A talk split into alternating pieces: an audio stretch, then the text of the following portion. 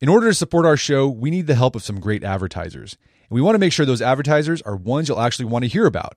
But we need to learn a little more about you to make that possible.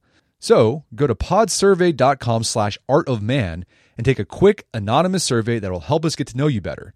That way, we can bring on advertisers you won't want to skip. Once you've completed the quick survey, you can enter for a chance to win a $100 Amazon gift card.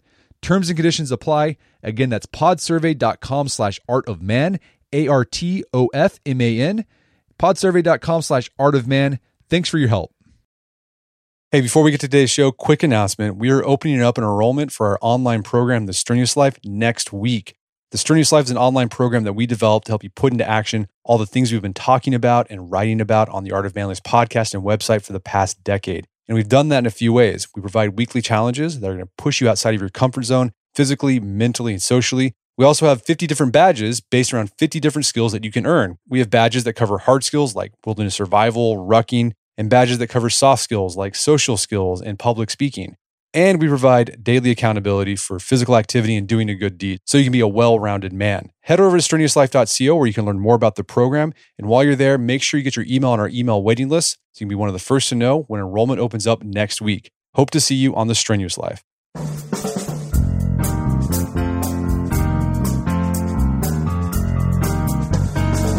Brett McKay here, and welcome to another edition of the Art of Manliness podcast. In 1980s America, Gritty streets are filled with crime. The threat of Cold War hovered in the air, and action movies starring tough guy heroes dominated the box office. This was a time in cinema when muscle, martial arts, and the perfect weapon were the keys to saving the day.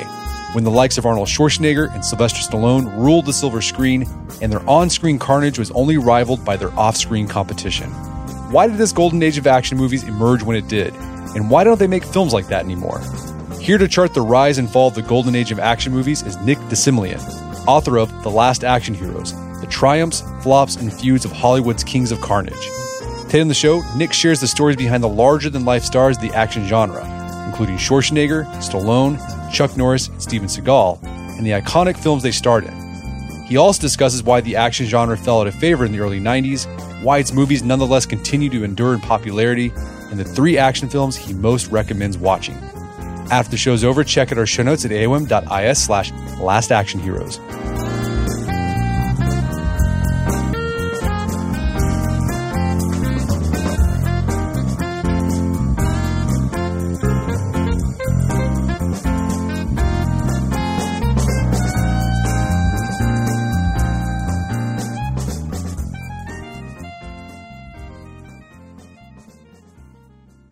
Nick de Semlyen, welcome to the show.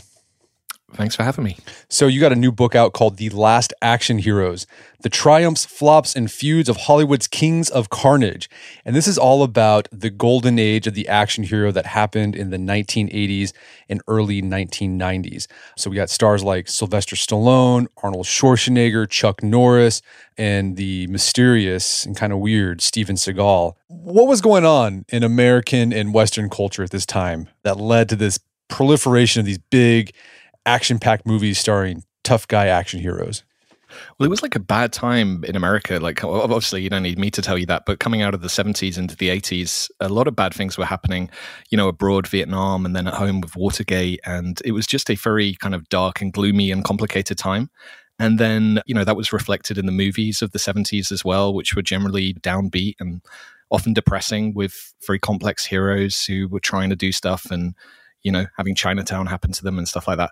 And then you got these these this really just amazing group of larger than life people who came along and their movies were the opposite of that. They were upbeat in the sense that they would just kill anyone who tried to stop them, whatever they were doing.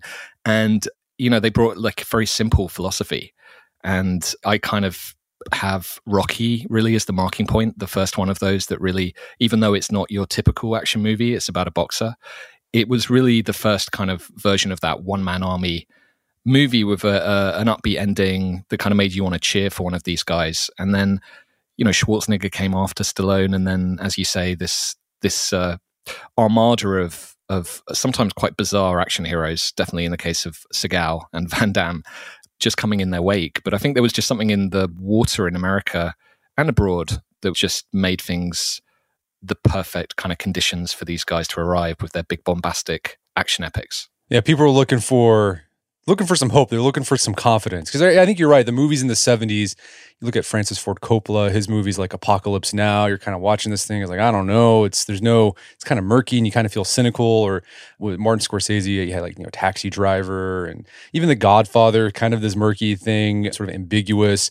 And then these guys, simple story. There's a good guy and a bad guy. It was kind of almost a return to like the 1950s you know black hat white hat cowboy western in a way. Exactly. Yeah it was it was a return to that very simple black and white storytelling. And it's interesting the year rocky came out and was at the oscars it was up against carrie network and taxi driver three very de- brilliant but very depressing films. And it was rocky that triumphed that night and changed everything. Even though he doesn't technically win at the end of that film which uh, some people forget you know the first one didn't have the traditional you know triumphant ending but it's still definitely felt a lot more upbeat and I had a lot more montages than uh, Taxi Driver. That's for sure. Right, and, and besides the uh, the storylines about you know good guy for versus bad guy, underdog story, these guys also changed the game in terms of like special effects. Like they were just blowing stuff up. It was big, a lot of violence, and that was another thing they brought to this genre of film as well. Yeah, well, their movies just kind of mutated. I mean, it's you go back and they look quite quaint. The stuff these guys were starting with, like the first few Rockies and Conan, and it's a guy with a sword or a guy in a boxing ring. And then over the next 15 years, the genre just kind of went berserk and they were all trying to one up what they had done, but also you got these guys getting into pissing contests with each other and, you know, insanely competitive, these stars, and trying to outdo what the others were doing. So, you know, you get these action movies turning into big sci-fi things with Predator, going into space with Total Recall, and you can see it even like within a franchise like Rocky, where it starts with a guy in Philadelphia trying to box, and by the time you get to the fourth one, he's going up against the whole Soviet Union. And you know, you see the same thing happen with Rambo. So it was like this thing where they were just getting pumping them these movies up and up and up, and and you got some very bizarre and often outrageously entertaining things as a result. So you you mentioned earlier that you pinpoint Rocky as the starting point of this this genre or this golden age of the action hero. And this was again, this is Sylvester Stallone. This is the the movie that put him on the map. And what's interesting about Stallone is that if you look at his early life and his early career, I don't think you would have pegged him to become one of the brawniest, tough guy action hero types. So like what was he like as a kid and what was his early movie career like? I mean, forget being one of the biggest stars on the planet. I don't think anyone would have pinpointed him to be a successful actor, like a working actor. Like he had such an amazing kind of Cinderella story that his early life was, you know, he he was living in in poverty. He was a strange looking kid. He had a slur. He was bullied, and you know, I kind of opened the book with him in one of his many terrible early jobs where he's at Central Park Zoo getting pissed on by lions, and he had like year after year of just the most grueling kind of humiliating circumstances. Um, but the thing about Stallone is he just d- does not give up. And you see that all through his career. Like, even when everything is absolutely against him, he just keeps going and going. And so I think Rocky really is like a, you know, it's, it's a kind of biographical character for him because Rocky is the same. But he he's a kind of fascinating guy to write about Stallone because he's this real study in contrast that he, this action star, but he's also, you know, he's, he's obsessed with Edgar Allan Poe and he writes poetry and you know he wouldn't have got rocky made had he not written himself. And that kind of sets him apart from any of these other action stars is that he just did not give up. And he was like i'm gonna make myself a movie star no matter what happens. And and he did. And it's an incredible story.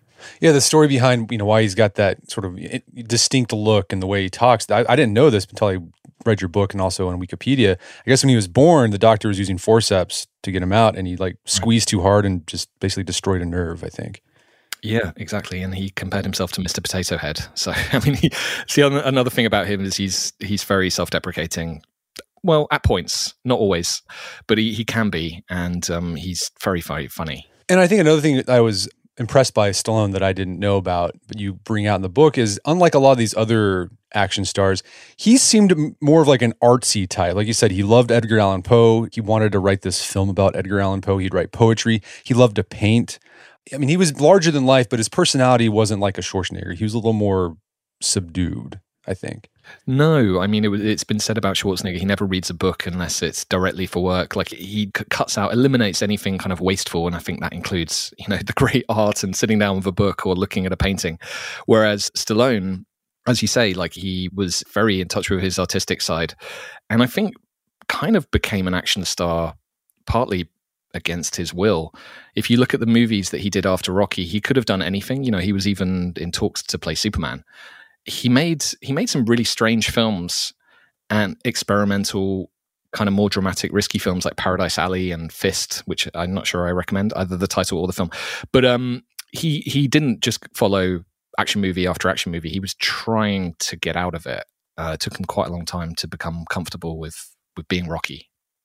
So let's talk about Rocky. So this is this is part of the Western pop culture collective consciousness. We all know Rocky, the theme song of Rocky. People play that to get pumped up when they're at the gym or playing a sport. The story behind Rocky is really interesting. The making of it. Stallone actually wrote this movie. So where did he get the idea of this underdog boxing movie?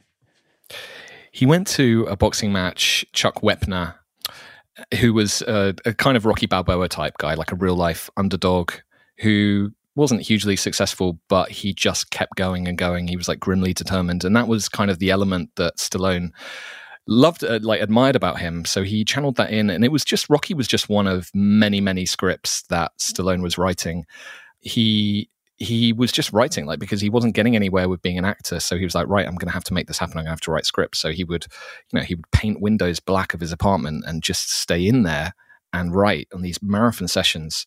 And one of the one of the scripts was Rocky. The, the, first draft of it was incredibly dark. It wasn't didn't have much resemblance to the movie that ended up getting made. But um, he took it into Winkler Chartoff production company, and they weren't massively impressed. But they were looking to do a boxing movie. It was kind of a lucky break for him, and they didn't want to cast him. So he basically played chicken with them. He said, "I'm gonna. You can only have the script if I play the main role." And so he kind of forced himself into it and yeah, it was like nobody, including the people making it, thought it was going to be a particular success. It really took everyone by surprise. And it was made on a shoestring budget. It was really kind of put together haphazardly almost. It was. It was shot in Philadelphia. They didn't really have any money for, you know, there was no catering they were kind of making do. They were running around. Uh, the guy who invented the Steadicam, Garrett Brown, was there, and so you got that iconic Steadicam shot up the stairs of the Philadelphia Library.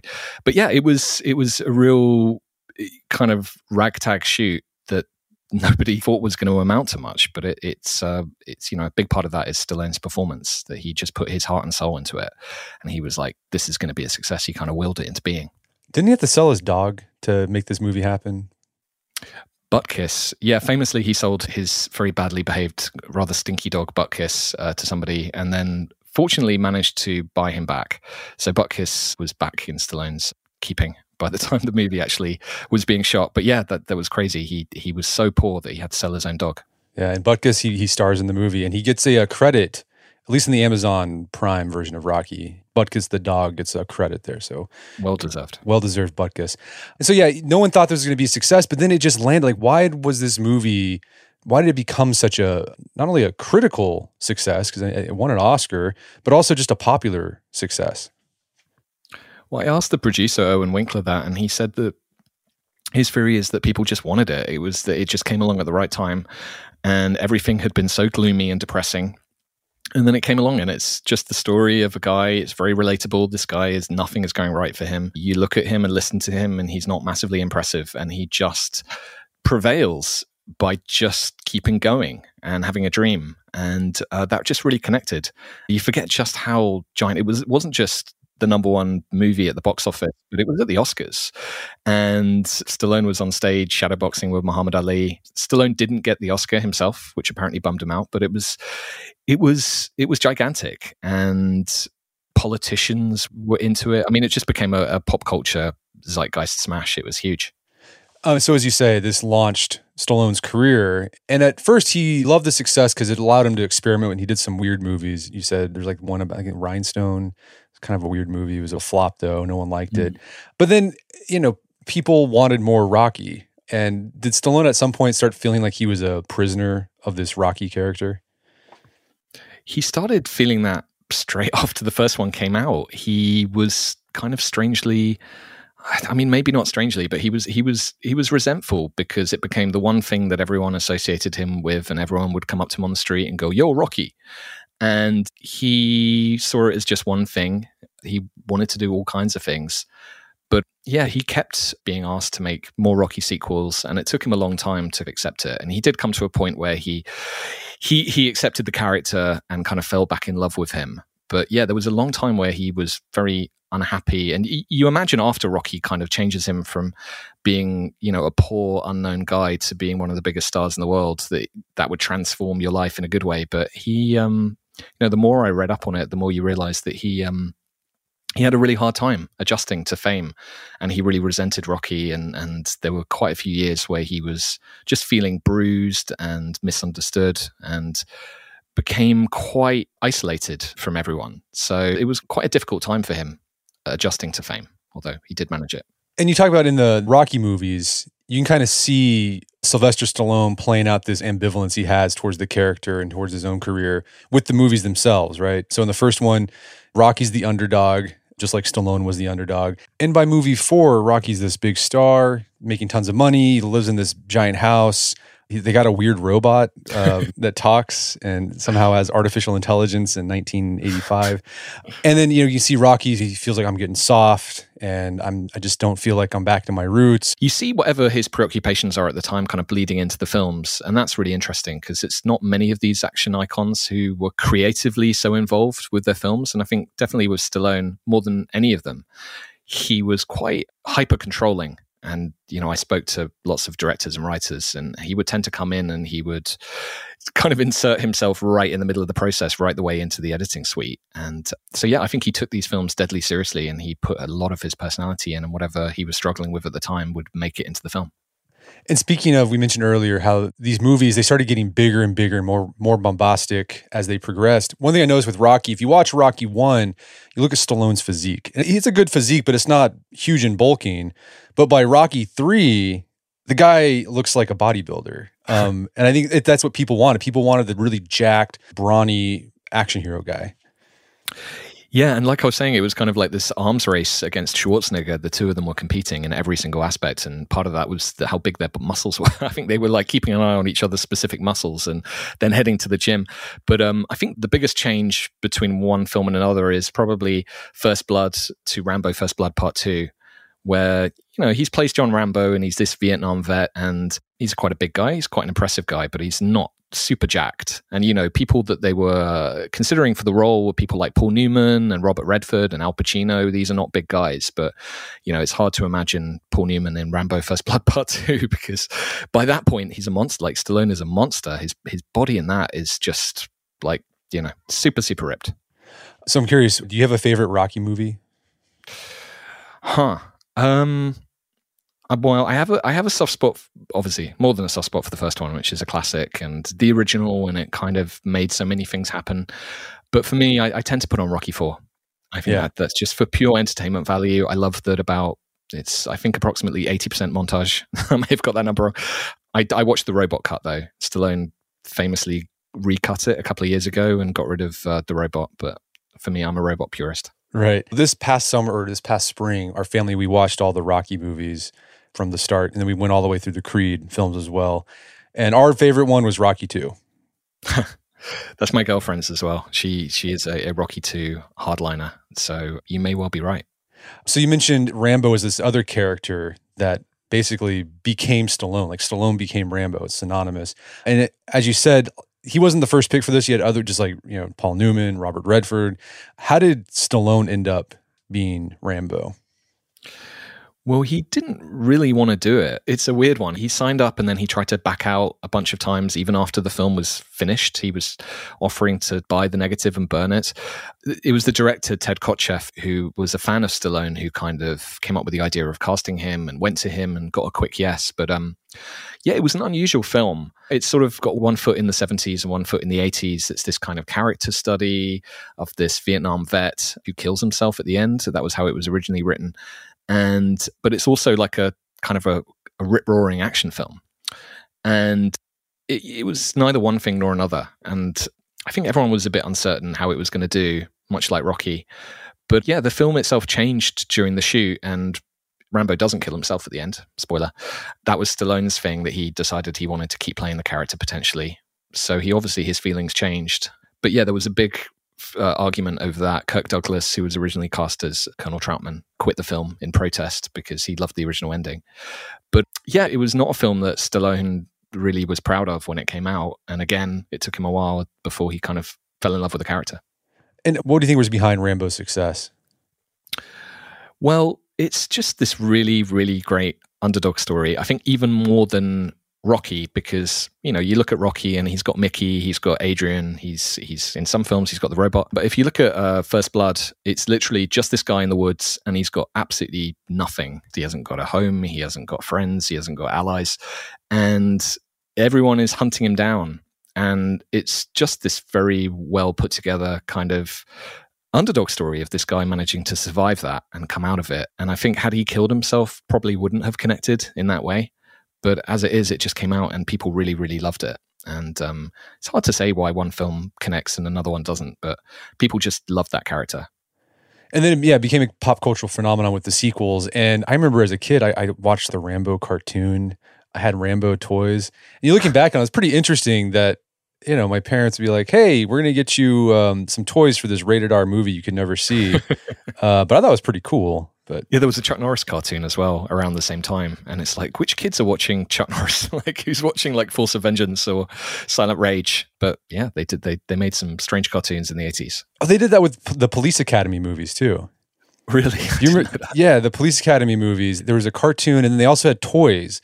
And if you watch Police Academy movies today, you're like, this is not like a kid would never should never be wa- should not be watching this movie. But here, there's some toys. Uh, should not be pointing kids towards that. Yeah, yeah. The '80s '80s weird time. And so does Rambo. I think one of the Rambo movies doesn't it still hold the record for most people killed in a movie?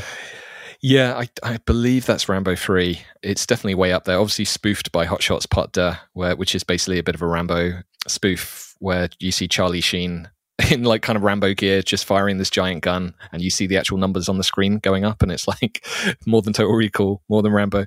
But um, yeah, that like I said, like he, uh, Stallone and Schwarzenegger got into this pissing contest over like who was going to have the biggest body count, and I, I think it was Commando, where one of the producers or something went to watch Rambo 2 and counted how many people got killed and then went back and they did a reshoot to make sure that they had more people dead. so it became like this weird thing, a kind of a, a, um, a symbol of quality if you could kill more people than the other films. We're going to take a quick break for a word from our sponsors. Wedding season is coming up, and if you are preparing for the big day, I know wedding planning can be really intimidating, but finding the perfect suit shouldn't be. Indochino makes it easy to get a fully customizable suit right from your home. Don't just wear any suit on your big day, wear a custom made to measure suit. Suits start at just $499, which is about the same price you'd pay for an off the rack suit at a department store. And they've also got custom made to measure shirts starting at just $89. So I've talked about my Indochino suit on the podcast before. They've been a long time podcast sponsor. It's navy blue. The measuring process was super easy. They got these video guides you follow. You'll need another set of hands to help you out with that. But the really fun part is customizing it. Got to customize how I wanted the lapels on the jacket, the pockets, the lining. I went no pleats on the pants on this suit. A lot of fun. And then in a few weeks, you have a made to measure custom suit sent directly to your door. When planning your wedding, get a suit as unique as you with Indochino. Go to Indochino.com and use code manliness to get 10% off any purchase of $399 or more. That's I N D O C H I N O.com, promo code manliness. All right, if you have a family, then you need to get term life insurance to protect them. It's one of the smartest financial decisions you can make, and the start of the new year is the perfect time to get it done so you can focus on whatever else the year has in store for you. Fabric by Gerber Life was designed by parents for parents to help you get a high quality, surprisingly affordable term life insurance policy in less than 10 minutes. Fabric has flexible policies that fit your family and your budget, with quality policies like a million dollars in coverage for less than a dollar a day. There's no risk to apply, they have a 30 day money back guarantee, and you can cancel at any time. I remember when I was a new dad, I had a lot of thoughts going through my head. One of them was, how can I take care of my family when I'm gone if something happens to me? Well, so one of the first things I did, I got term life insurance, one of the best decisions I made. Join the thousands of parents who trust Fabric to protect their family. Apply today in just minutes at meetfabric.com slash manliness. That's meetfabric.com slash manliness, M-E-E-T fabric.com slash manliness. Policies issued by Western Southern Life Assurance Company, not available in certain states. Prices subject to underwriting and health questions. Daylight saving time is starting up again. The goal of this is to give us more daylight from March through November. By setting our clocks forward, it may feel like there are more hours in the day, but if you're hiring, it doesn't necessarily help you find qualified candidates for your roles any sooner. There is only one way to do that ZipRecruiter. And right now you can try it for free at ziprecruiter.com slash manliness. ZipRecruiter works around the clock to help you find qualified candidates. Once you post your job on ZipRecruiter, they send it to 100 plus job sites so you can reach more of the right people. ZipRecruiter smart technology also quickly scans thousands of resumes to identify people whose skills and experience match your job. Spring forward with a new hiring partner, ZipRecruiter, and find top talent sooner. See why four out of five employers who post a job on ZipRecruiter get a quality candidate within the first day. Just go to this exclusive web address to try ZipRecruiter for free ziprecruiter.com slash manliness. Once again, that's ziprecruiter.com slash manliness. ZipRecruiter, the smartest way to hire. Picture that thing you've always wanted to learn. All right, you got that in your head? Now picture learning it from the person who's literally the best at it in the world. That's what you get with Masterclass. This year, learn from the best to become your best with Masterclass. Masterclass offers over 180 world class instructors, and many of these instructors are former AOM podcast guests. You can learn negotiation from Chris Voss, leadership skills from Jocko Willink, how to master your habits with James Clear. Plus, every new membership comes with a 30 day money back guarantee, so there's no risk. So recently I went through the masterclass on negotiation with Chris Voss. A lot of useful information in there. Talked about the value of knowing a negotiation, how to use your body language and speech patterns to get your best out of a negotiation. Very well done. I really enjoyed it and got a lot out of it. Right now, listeners of our podcast can get an additional 15% off an annual membership at masterclass.com slash AOM. Get 15% off right now at masterclass.com slash AOM. Masterclass.com slash AOM Check out the masterclass on negotiation with Chris Voss. And now back to the show. So Stallone's career rival was Arnold Schwarzenegger. And so how did this Austrian bodybuilder with a funny accent become one of the biggest movie stars of the 20th century? Kind of like the same way as Stallone in that he um he was just relentless. Like he was not going to take no for an answer. Like you know, one of them was suffering a lot more than the other one because Schwarzenegger kind of broke through. He had massive success in the bodybuilding world, and then he came and he got into real estate in America. So he was already super rich even before he was a movie star. So he was having like one success after another. That's how the two differ, but they both were like so ambitious and so you know relentlessly fixated on that they were going to be they were going to be successes. And Schwarzenegger even wrote himself a list when he was still in Austria. He was like, right, I'm going to go to America and I'm making a list and I'm going to do this and I'm going to do that. And one of them was be a movie star. And he just like worked his way. I love that it wasn't even his only ambition. Like it was just one on the list, but he made everything happen. And he was incredibly charming and straightforward. And I don't know, I, he just came along and nobody had ever seen anything like him in Hollywood. It did take a while for him to take off because his first bunch of films were not good. yeah, what were his first f- films that he did? Well, he made something called Hercules in New York. It's kind of a bit of a rite of passage for there's a whole there's a whole kind of history of Hercules movies with Hercules being played by bodybuilders and wrestlers, and they're all terrible. But uh, one of them was starring a guy called Steve Reeve, which was a big defining moment for Schwarzenegger when he went to the cinema and saw it. But um, yeah, uh, Schwarzenegger played Hercules, uh, super low budget film. He wrestles a guy in a bear costume in Central Park. I mean, it is truly terrible. But um, he it took him another decade after that to a bigger break. His first real break was Conan the Barbarian. That was the one that took him over the top. Didn't like his first movies? Maybe this was with Hercules in New York. Didn't they dub his voice because they couldn't understand him? They did. They not only dubbed his voice with another actor, but they changed his name to Arnold Strong. So he didn't have his own voice. He didn't have his own name, but he was fine. Like he was kind of like, sure. He was happy. I, I spoke to the director uh, for the book, and he was very graceful, Schwarzenegger, about it, and um, happy to do it. So I think he he he wasn't in a rush. Like he was like, I'm going to be famous at some point, so I'm not going to stress about it.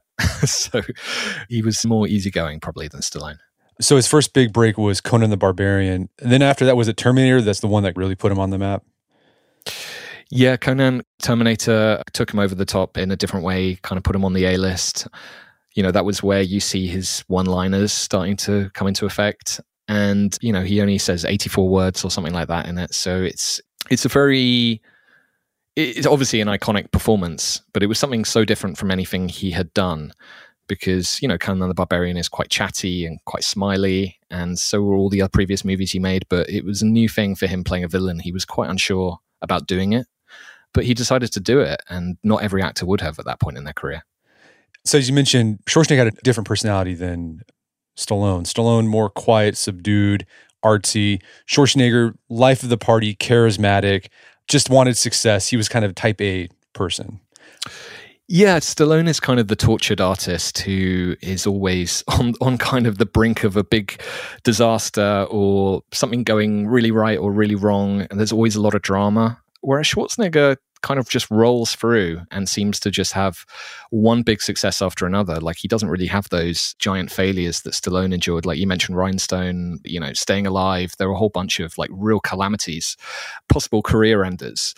But yeah, Schwarzenegger just seemed to make everything look easy and was just kind of rolling through. And even when he tried his hand at comedy, it worked for him straight away with Twins, and then all the other comedies he did. Stallone wanted to do comedy, but every time he tried, it was like a complete fiasco.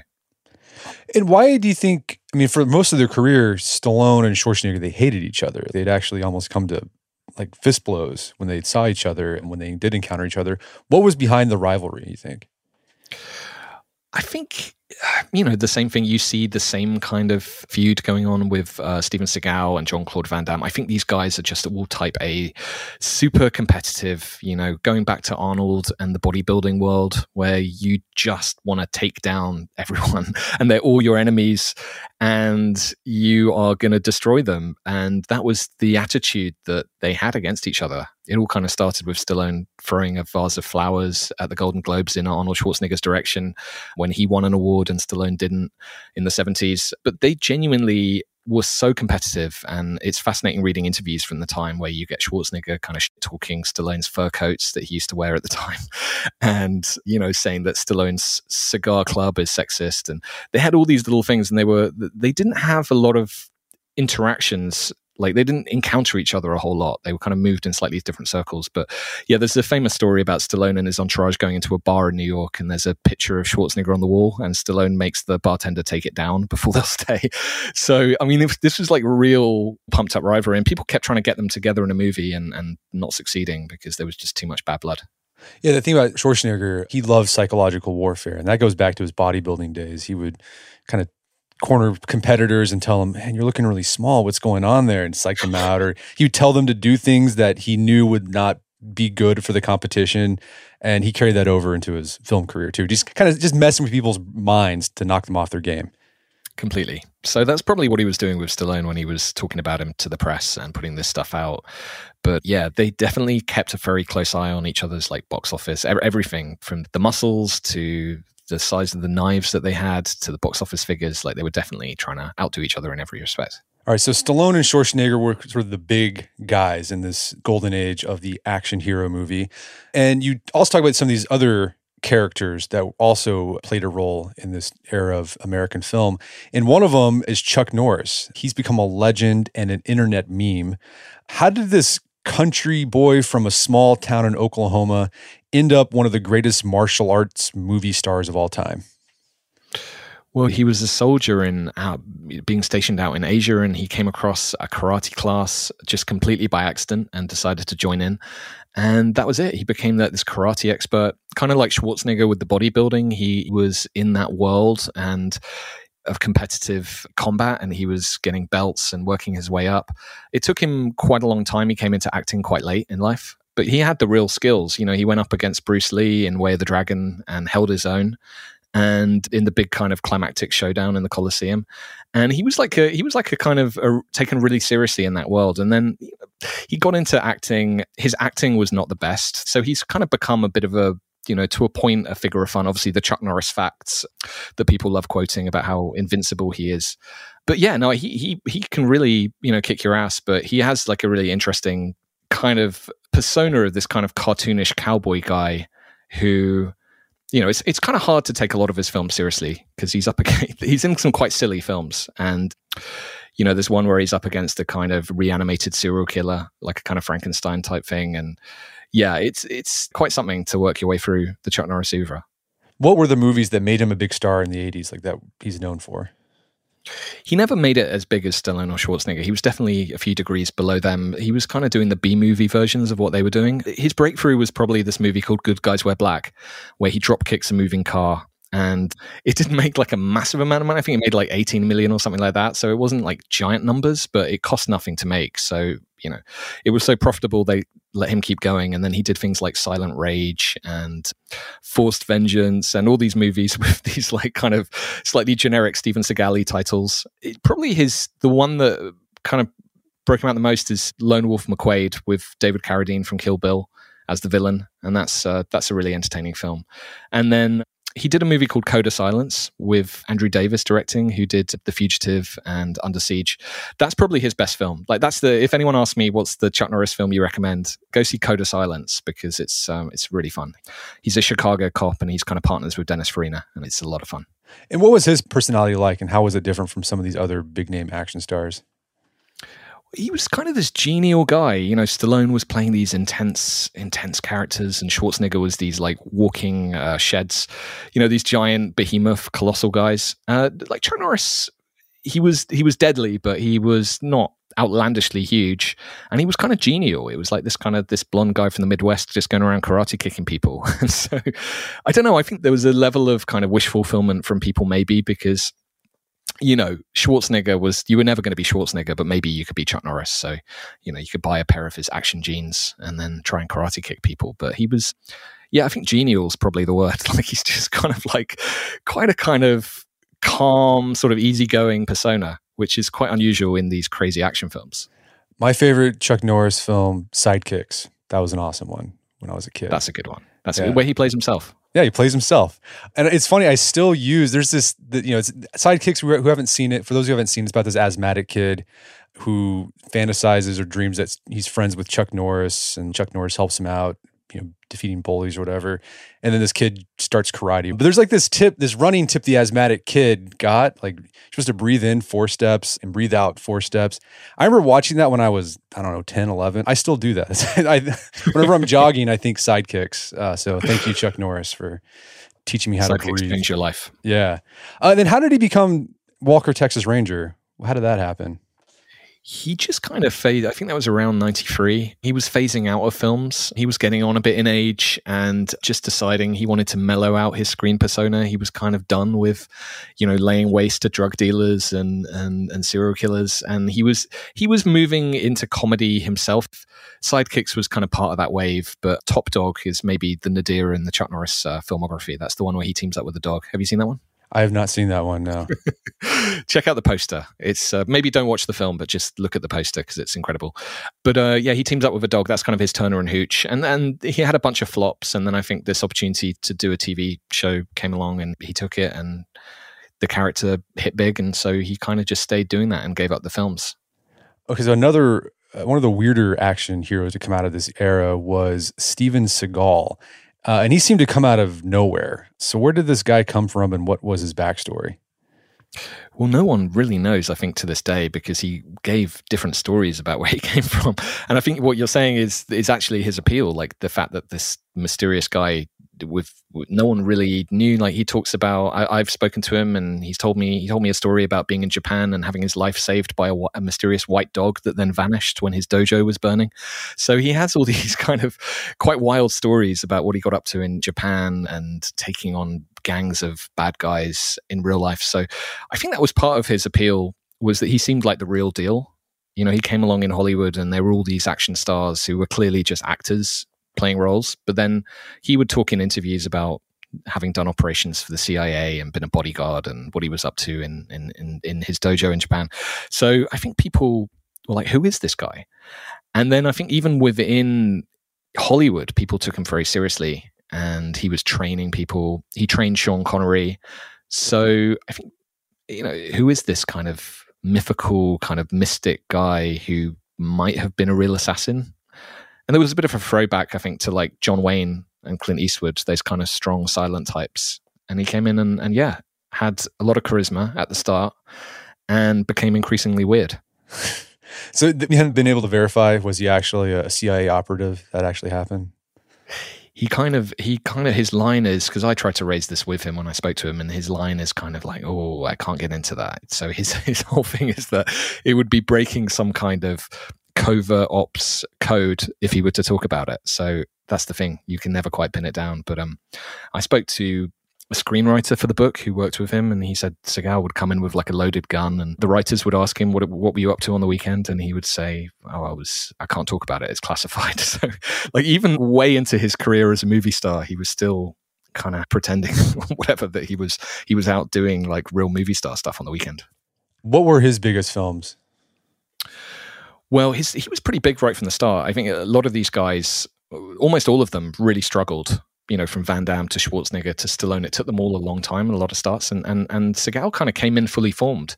Warner Brothers signed him up for Above the Law, his first film, which was based on his apparent real life, and it was a hit. And then he did more films with free titles, and then he did Under Siege, which was a giant hit and one of Warner Brothers' biggest summer movies. So he had this really meteoric rise and then quite quick fall as well. So it's a really strange career. It's quite unusual. When did these guys like Stallone, Schwarzenegger, Chuck Norris, when did they start to realize that their days were numbered? Like the th- things were shifting in the United States where their type of movie wouldn't be wouldn't have a receptive audience.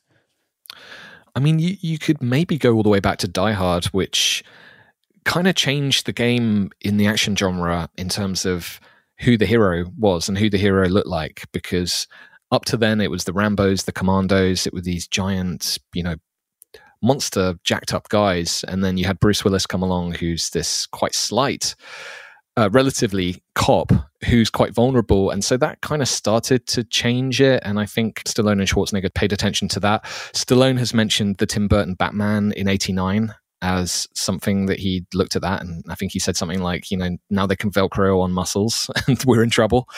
And then I think just as you got into the 90s, as these guys started to get older, and then just the arrival of visual effects. And, you know, I kind of pinpoint in the book Last Action Hero coming along as Jurassic Park is about to come out, and they both came out the same summer in 93.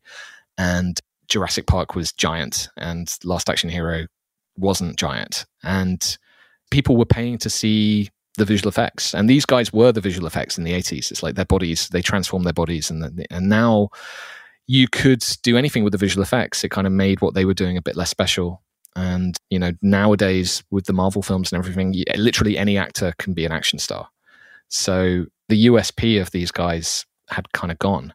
So I think it's, I think it's, yeah, the early to mid 90s is when you see them really starting to fade away. And how do they respond to that?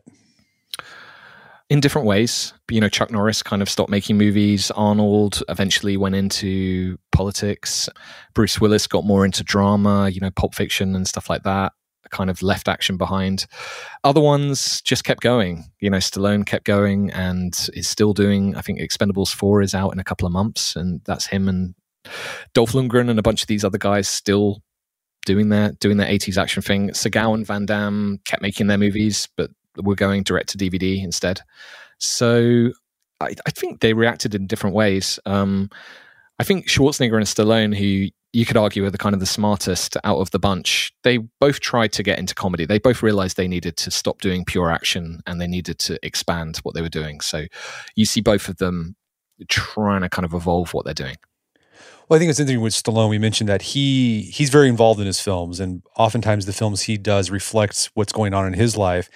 And I think you make the case Demolition Man, that came out in 1993, was sort of a response to this decline of the action hero. Because Demolition Man's all about this tough guy cop that gets cryogenically frozen. He's from the 90s, then reawakens in the 2020s in America, where everything's sort of bland and wussy, saying, like, oh, here, you know, we're no longer needed, but actually we're needed if you really need us. Mm-hmm. Exactly. Yeah. I mean, it's set in the future, but it might as well just be set in the 90s because I think that's, it's definitely a reflection of what was going on that these big, brutal, tough guys were suddenly out of time and out of their time. And they get a lot of comedy out of that in the film. and Stallone is very game for kind of going along with it. And I think it's a really great film. It's got a lot to say about the action genre. And it's basically making the point that these kind of big action movies are done, and you know all the guns are in a museum. But yeah, it's quite a smart commentary on what was going on uh, with the genre, definitely. Yeah. Three shells. Do you ever figure out how to use the three shells? I've never figured it out. I've never figured it out. I've spent quite a lot of time attempting to figure out. There's some diagrams out there that are interesting hypotheses um, that are kind of disturbing. So I think one thing I noticed. So you mentioned, you know, we have these Marvel action stars, and there's some other kind of action hero like Chris Pratt. Maybe you call him an action hero type, but I feel like a lot of today's action stars they don't have the same type of appeal or star power or you know tough guy cachet compared to these stars of the golden age of action heroes. You know, like someone like, you know, yeah, Jeremy Renner or all the different types of Chris's that are out there. They're just not on the same plane as a Schwarzenegger or Stallone. Why do you think that is? I just think there was something about these 80s and 90s action stars. They there was a purity to them. They dedicated their lives to doing action, and you very rarely saw them doing something that wasn't an action movie. I think nowadays you have actors who dabble in in doing a big, you know, VFX Marvel thing, and then they'll go off and do a drama or they'll do a musical or whatever. But you, you, look at these guys and they literally dedicated their lives to it. They were in the gym all the time, chugging protein shakes, they were transforming their bodies. And there was just something really unique about them. I mean, it was almost impossible to imagine Arnold Schwarzenegger just doing something normal. It was hard to imagine him in a supermarket. Do you know what I mean? He was he was like a walking special effect.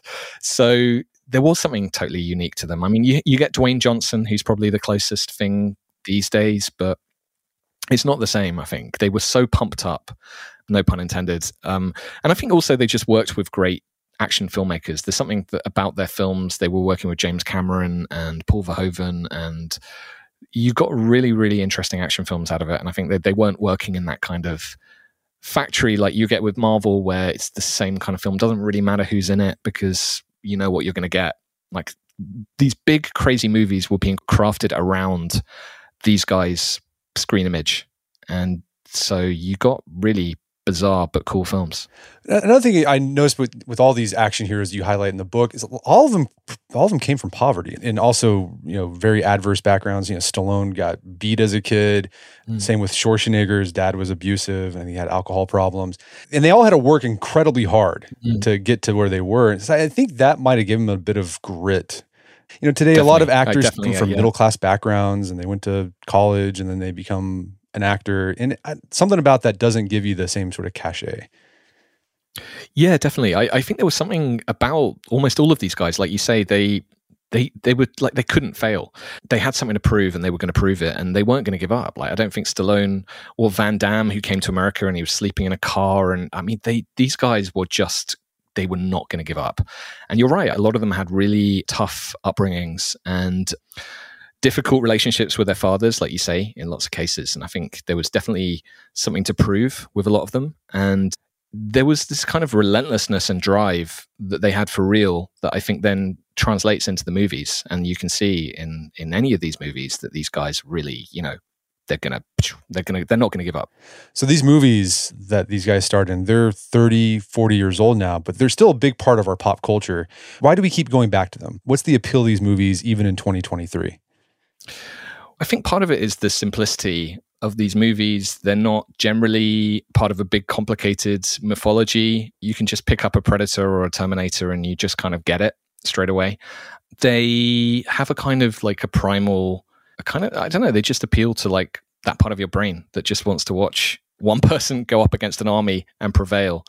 And I don't think any movies have done it better or more entertainingly. I mean, if you watch Commando, it's so much fun still today just to watch Arnold going up against a literal army of people.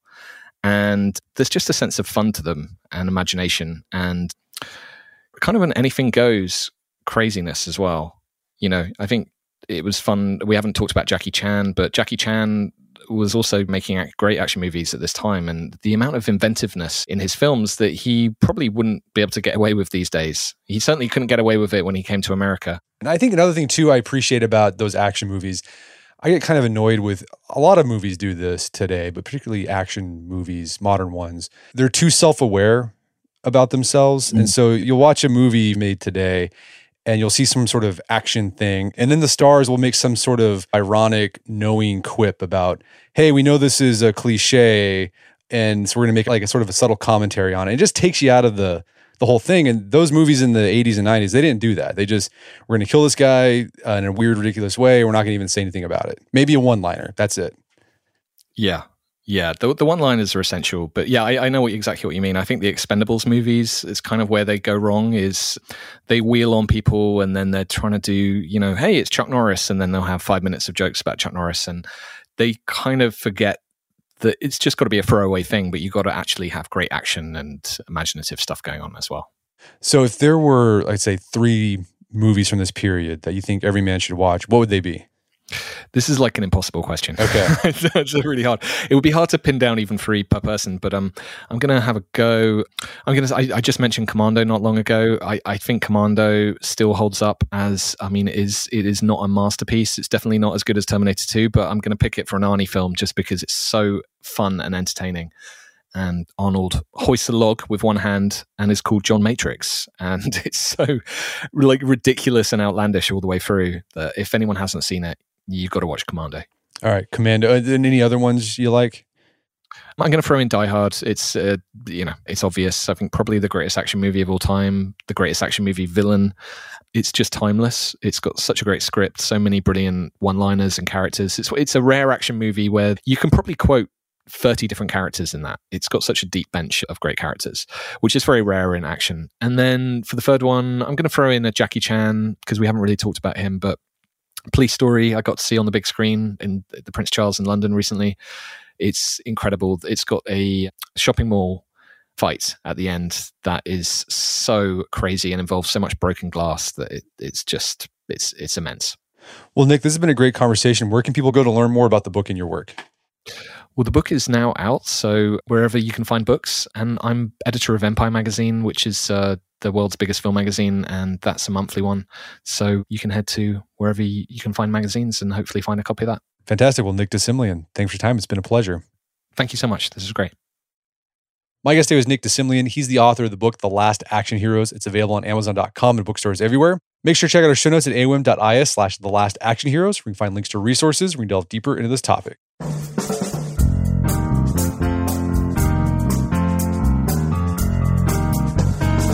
Well, that wraps up another edition of the AOM podcast. Make sure to check out our website at artofmanliness.com where you find our podcast archives as well as thousands of articles that we've written over the years about pretty much anything you think of. And if you'd like to enjoy ad-free episodes of the AOM podcast, you can do so on Stitcher Premium. Head over to stitcherpremium.com, sign up, use code manliness at checkout for a free month trial. Once you're signed up, download the Stitcher app on Android iOS, and you can start enjoying ad-free episodes of the AOM podcast. And if you haven't done so already, I'd appreciate it if you take one minute to give us a review on Apple Podcasts or Spotify. Helps out a lot. And if you've done that already, thank you. Please consider sharing the show with a friend or family member who would think would get something out of it. As always, thank you for the continued support. Until next time, it's Brett McKay, reminding you to try to listen to the AOM Podcast, but put what you've heard into action.